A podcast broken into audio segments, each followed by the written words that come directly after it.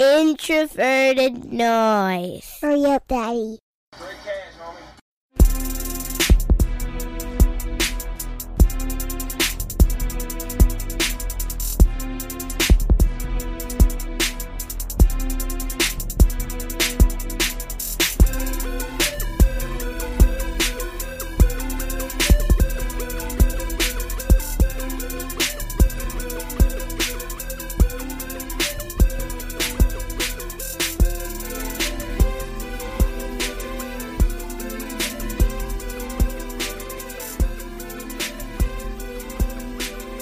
All right, here we go. We are back with our man, one of the smartest people on all the internet. Definitely one of the smartest people I know. The good doctor, Eric Eager. How's it going? How you doing? How you been, man?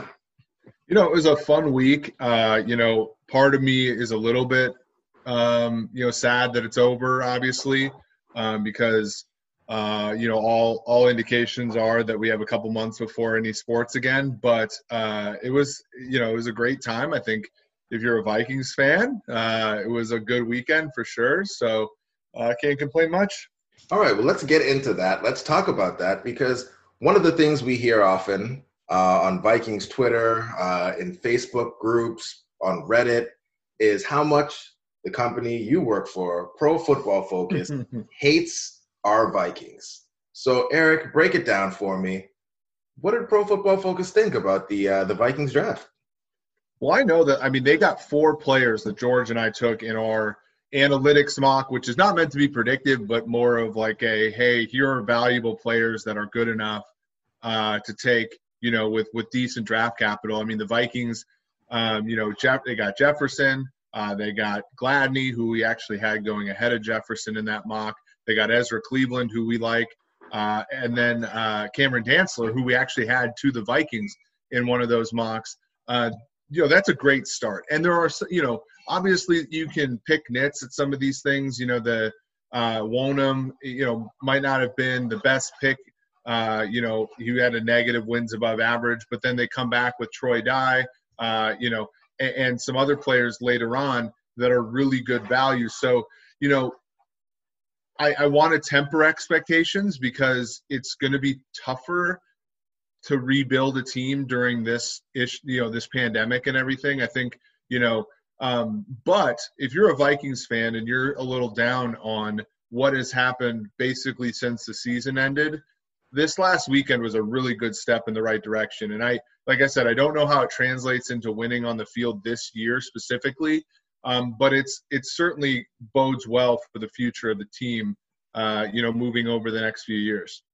Yeah. So with the players they picked, uh, you you tweeted something interesting out uh, after the Jefferson pick. I guess could you help me understand, or, or, help the listeners uh, understand what the the change in kind of uh, wins might be with the subtraction of Stefon Diggs, with the addition of a player like Justin Jefferson, and how Pro Football Focus has him projected moving forward. Yeah, the the only tricky thing about Jefferson is that he only played five snaps the entire season last year on the outside, um, and, and, slot targets are pretty good. You know, they're obviously good plays um, in an offense. They're just more replaceable, and, and so we would have him going off as something like a 0.15 0.2 wins guy early, which is a pretty good mark for a rookie to have on average. Diggs was in that 0.35, 0.4, you know, sort of wins range. So it is a lot. You know, Diggs actually had some negative plays last year for the Vikings that really hurt them. So his WAR wasn't as high as his great statistics was. Um, but you know, so they don't actually lose a whole lot from going from Diggs uh, to Jefferson uh, I would say on average. Obviously, I think Diggs offers more high end uh, than Jefferson would, just given his limitations from a position standpoint. But it, it was just, it was a good move for Minnesota, I, especially considering he probably wasn't their most valuable pick, uh, you know, in the first round um, because they they came back and really solidified some of the issues they had in the secondary going with Gladney later. Yeah, and so that brings me to uh, to something that we talked about on a show earlier this week with Daniel Jeremiah saying that with that pick of Justin Jefferson, uh, he would not be surprised if Justin Jefferson and what he brings to the table will basically make Vikings fans completely forget about Stefon Diggs. Uh, when you hear a take like that, given what you're looking at, and you're saying that, you know, Stefon Diggs, uh, you know, because of the negative plays and some of the other things, um, might be a bit more replaceable than we'd otherwise would have thought. I guess how does that take uh, land for you? Well, year one, I don't think they're going to see it. I mean, the you know passing offenses in the NFL now. The LSU Tigers did run a you know an NFL style offense with Joe Brady, but it's still going to be an adjustment, and and there's still a lot of limitations in that passing game by virtue of who the quarterback is. But he, you know, long term, it, it it might be something where the Vikings don't necessarily miss Diggs. Now he's he's very good, so it's going to take some high end performance from Jefferson and guys like KJ Osborn to even come close to replace that early. Um, but long term, uh, you know, it is a hot take, but I don't know if it's the hottest take in the world. Uh, you know, the only the only gripe I have about them uh, in in the draft is that they only took two receivers. Uh, you know, sort of of any sort of note. Um, because they do still need, I think, somebody. You know, they need a third or fourth receiver. Uh, you know, to really solidify that receiving corps.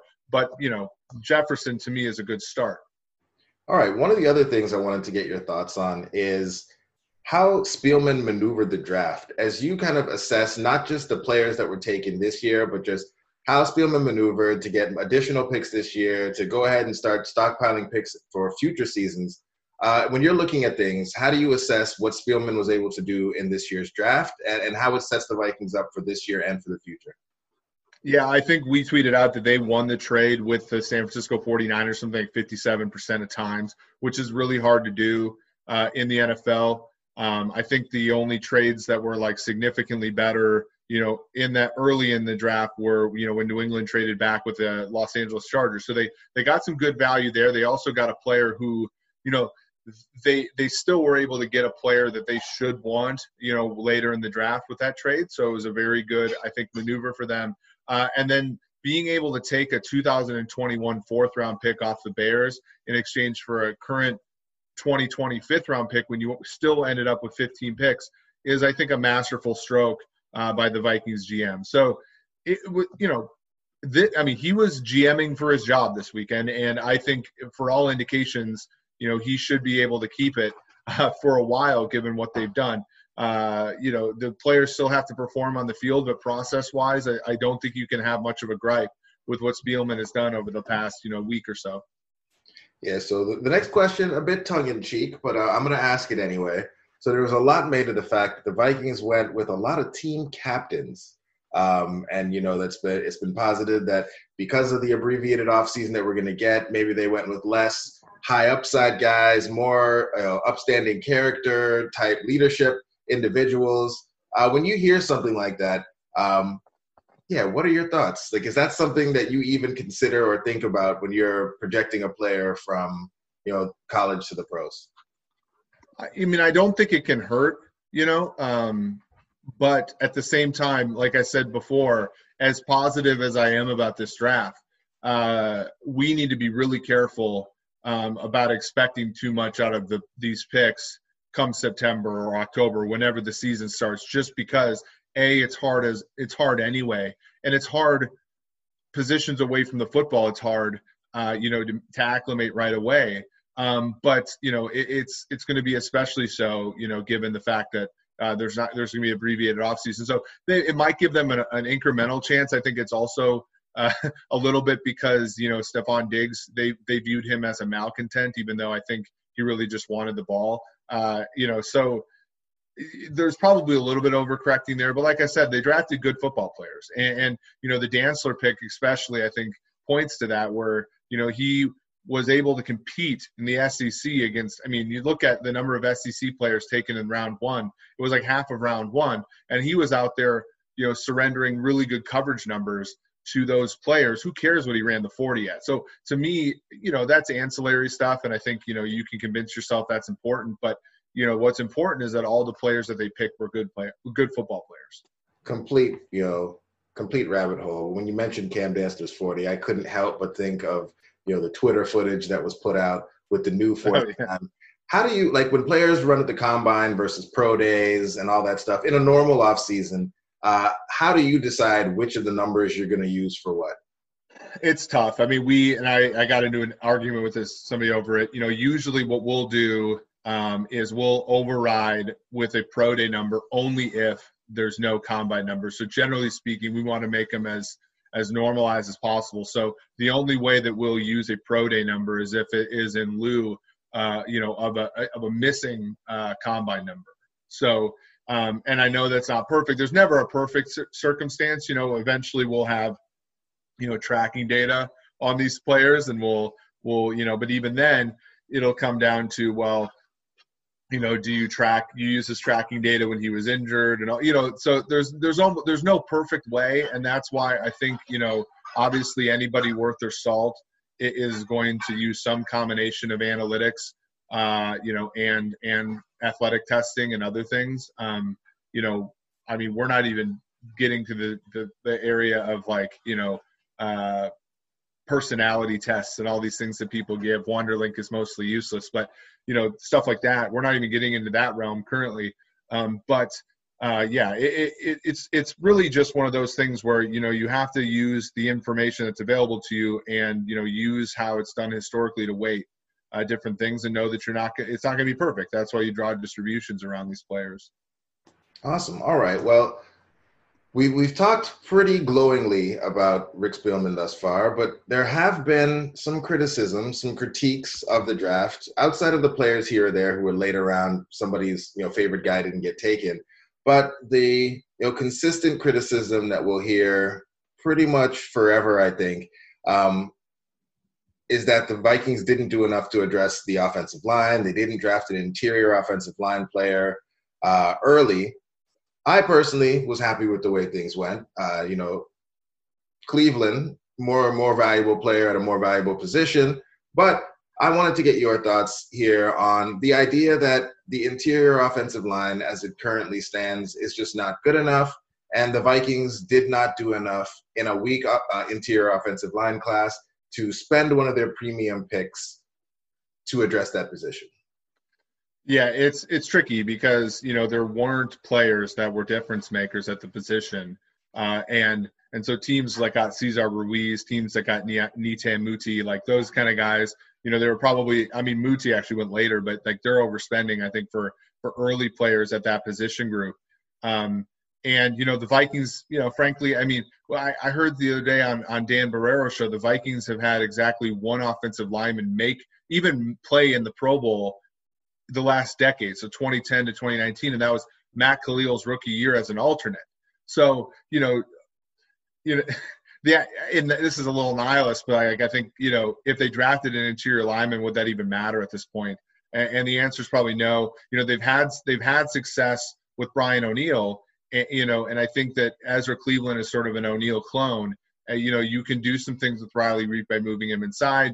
You know, you give Bradbury a second chance. Josh Kline is still a free agent, so you have some options. And I don't think any of the interior players in the draft now. Blake Brandel has an opportunity, I think, to move inside uh, if if they want him to. Um, but I don't think any of the players in the draft really move the needle for them as far as um, you know, as far as interior players. So uh, you know, it, it is what it is. I mean, I, I'm not going to pick nits here with their draft in that sense. All right. Well, we, we've talked about the Vikings and we've largely been positive. Let, let's let's turn the corner. Let's do things a little bit differently to bring the the, the, the show home here. Talk to me about the uh, the rest of the NFC North, Eric, because uh, the Packers in particular, I am really struggling to understand what they were doing in this draft. Um, say they're tanking, but they just picked a quarterback. Like, what was going on with the rest of the NFC North? And uh, I guess, yeah, help me understand from your perspective at PFF what they were doing. I think there's a couple things that the Green Bay Packers, you know, I mean, the Bears are a mess. I mean, they don't have any picks, they don't have a quarterback. Uh, they traded, uh, you know, they, they made a good pick in Jaylon Johnson, but Cole Kmet was a terrible pick. And like I, you know, I don't know what they're doing. Detroit might actually be good, but you know, we have to see how their coach uh, does and how their quarterback plays. And, and, then for everybody, you know, for the for the team that the Vikings fans care about, uh, Green Bay, um, it's it's very clear sort of where they're coming from. I don't agree with it, but they they missed the one seed because they got their butts kicked on Sunday Night Football uh, against the San Francisco 49ers in like October, November. Then they don't they they miss the play, you know, miss the Super Bowl by getting their butts kicked in January by the the 49ers LaFleur is a McVay, Shanahan tree member. It, it's very clear to me, uh, you know, that when when you look at what they're doing, it's very much to try to emulate the Niners. Now, the the sneaky thing about the Jordan Love pick is that when you actually look at those teams, everybody talk about McVay, you know, and how he waits until 15 seconds, or you know, he calls the play and lets Goff sort of he thinks for Goff until 15 seconds. A lot of people think of that as a deficiency in Goff, but I really think it's a management style on, on the part of McVay. You, you you think about Shanahan and how you know Kirk Cousins was always his sort of prototypical quarterback, um, and how he he didn't even scout Mahomes and things like that, and you know, what is Kirk Cousins? Well, Kirk Cousins is kind of a, a rich man's Jimmy Garoppolo in some ways, in that he's like very talented, can make all the throws, but isn't a alpha, right? And and Jimmy G is a and more of an alpha, but less of a good quarterback. Those coaches, I think, really like to be able to control the quarterback that they're in, that they're playing with. And Aaron Rodgers doesn't confine to that. Uh, Patrick Mahomes doesn't. Tom Brady doesn't confine to that. And so I think Jordan Love is possibly that kind of quarterback because if you trade up for a guy who might not even be a first round pick, you you, you who struggled in college, I don't even think he was worthy of a first round pick. You produce an environment in which he can succeed. You're going to have that guy eating out of the palm of your hand, and that's exactly what the McVays, the LaFleurs, uh, and the Shanahan's like. And so that's the my rationale for that draft pick. Now, it doesn't make a whole lot of sense given what Rodgers' dead money is for the next few years and the fact that he's got a contract and that Jordan Love isn't even any good, all that stuff. But that's my rationale for it that they're trying to be the 49ers, both from a football standpoint, but also a philosophical standpoint, which, you know, if you're a Vikings fan, you love to see it. Yeah. So um, tell me about their, their Kyle Juszczyk um, clone person. Well, he, he he's from my town of Cincinnati. I mean, he he's a good football player. He's not a third round pick. I think that's the really tricky part. AJ Dillon actually has some pretty good, you know, tackle breaking metrics and things like that, but he's also not a first round or a second round pick. So that's that's a that's a tricky one too, um, just in the sense that they're overdrafting players, uh, you know, to fit a, a need, and I think that that's really a suboptimal play. Uh, you know, when you're trying to win football games, you, you you draft you draft good players and mold your scheme. And if you're a GM, you especially do that because your head coach, I mean, you know, the per- percentage of coaches that are going to be around to see their scheme sort of sort of hit is lower than you think. So it, it was a really perplexing draft. Honestly, trading up and drafting Jordan Love was the best pick they made, and it was one of the worst picks in the first round. So it is what it is. Wow. Okay. And uh, the Bears, they decided they needed all the tight ends. Uh, talking about the Lions because you know while we spent a lot of our time ragging on the Bears, ragging on the Packers, the Lions in many ways kind of flew under the radar for for many Vikings fans. How did they do in this draft? Yeah, I, I mean, I like Jeffrey Okudah. Um, you know, the the draft pick uh, of D'Andre Swift doesn't make a ton of sense just because you know they have on Johnson and he's one of their better players. Um, but you sort of look later, Julian Okwara. I think where they got him is a pretty good pick. Uh, Jonah Jackson's a way better pick at you know in round round three than some of the you know interior players that went ahead of him.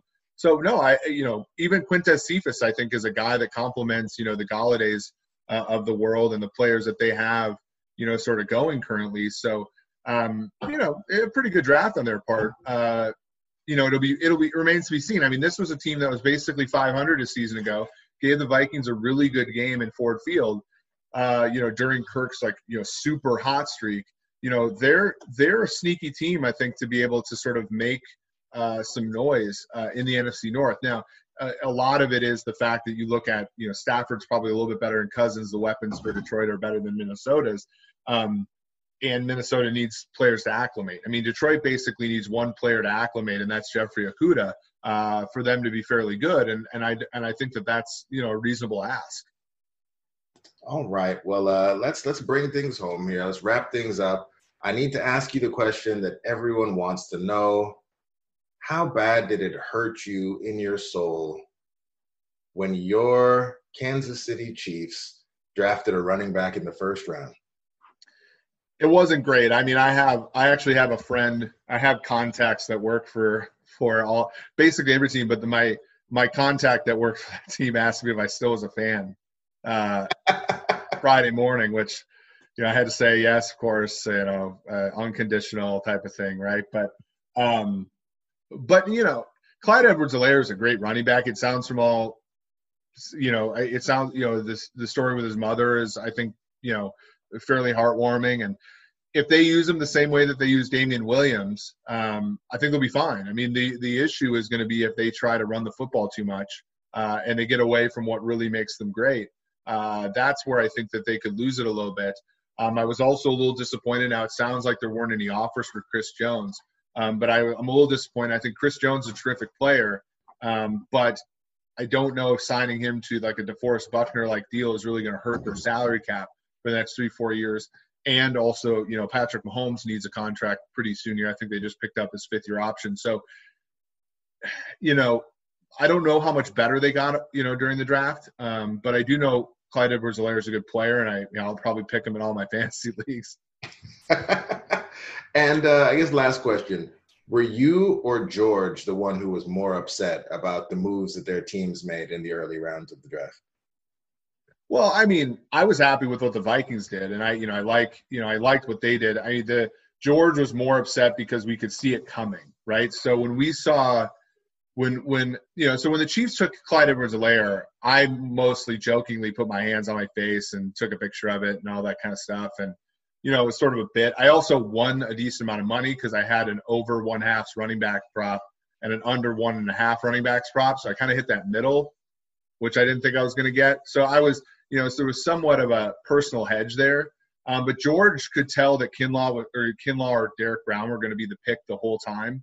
Uh, and so we were sort of leading up to it, chiding him a little bit. So when it finally happened, I, whereas the the Edwards-Helaire pick kind of caught me off guard, uh, and, and, frankly, the Jefferson pick for Minnesota caught me off guard in a really good way. So it was sort of, you know, it wasn't it wasn't the worst of nights.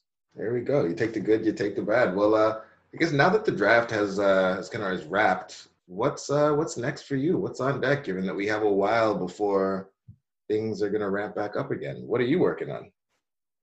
Yeah, so I'm, you know, I'm basically, you know, working on 2021 projections right now for some of the draft players. Uh, we're gonna hopefully in the next couple days uh, get you guys a mock draft simulator for at least the first round of 2021.